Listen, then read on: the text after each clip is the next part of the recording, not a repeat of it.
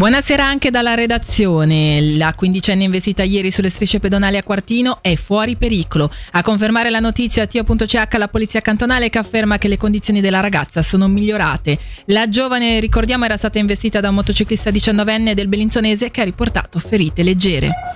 Sono oltre 10.000 le firme raccolte contro la riforma fiscale votata dal Gran Consiglio lo scorso dicembre. A consegnarle questa mattina a Bellinzona il comitato Stop ai tagli. Sarà dunque il popolo a doversi esprimere sul tema probabilmente già a giugno. Sentiamo il co-presidente del Partito Socialista Fabrizio Sirica. L'enorme contraddizione della politica di maggioranza che da un lato dice dobbiamo fare tutti i sacrifici, taglia sugli invalidi, taglia sulla scuola, voleva tagliare sui sussidi cassamalati fondamentali per la fine del mese le persone e dall'altra parte vorrebbe fare dei regali fiscali ai super ricchi, quindi far pagare meno a loro quando dici a tutti noi che dobbiamo fare sacrifici. Ecco, questa enorme contraddizione la popolazione io penso che l'ha avvertita in pieno ed è per questo motivo che al di là dell'appartenenza partitica ci si è mossi, si è venuti a firmare il referendum in piazza ed è andato estremamente bene. Dalle 18 di oggi fino alle 12 di domenica il tratto di strada dalla Valcalanca tra il bivio per Castaneda e l'accesso a Buseno non sarà percorribile. La strada è stata chiusa infatti per motivi di sicurezza viste le forti precipitazioni previste